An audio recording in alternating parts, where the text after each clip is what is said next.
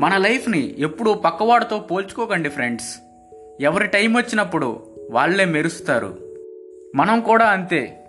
ఏదైనా పని చేయడానికి మనకి భయం ఉంటే ఒక్కసారి ఆగి ఆలోచించండి ఫ్రెండ్స్.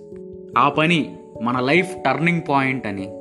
ఇప్పుడున్న ఎడ్యుకేషన్ జాబ్ కోసమే అయితే సొసైటీలో ఒకరి కోసం పనిచేసే పని వాళ్ళే ఉంటారు. కానీ పది మందికి పని చూపించే పొజిషన్లోకి ఎలా వెళ్తాం ఫ్రెండ్స్ ఒకరు మన ఐడియాలను తప్పు అన్నారంటే అప్పుడు ఫుల్గా రెస్పాన్స్ మనపైనే ఉంటుంది. ఈ ఐడియాలను నిజమని ప్రూవ్ చేయడానికి మన లైఫ్లో ప్రశాంతతని కోరుకోవడానికి ఫస్ట్ మనం మనల్ని ఆపుతున్న వారి మాటలు వినడం మానేయాలి.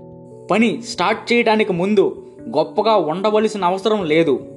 కానీ ఆ పని చేయడానికి గొప్ప ఆలోచన కావాలి. లైఫ్ ఎప్పుడు ఈజీగా ఉండదు ఫ్రెండ్స్.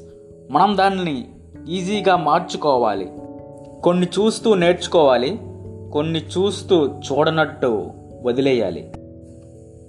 ఇన్ని రోజులు బాగా మిస్ అయిన మీ ఫ్రెండ్ పుండ్రీ కాక్ష మళ్ళీ కలుసుకుందాం.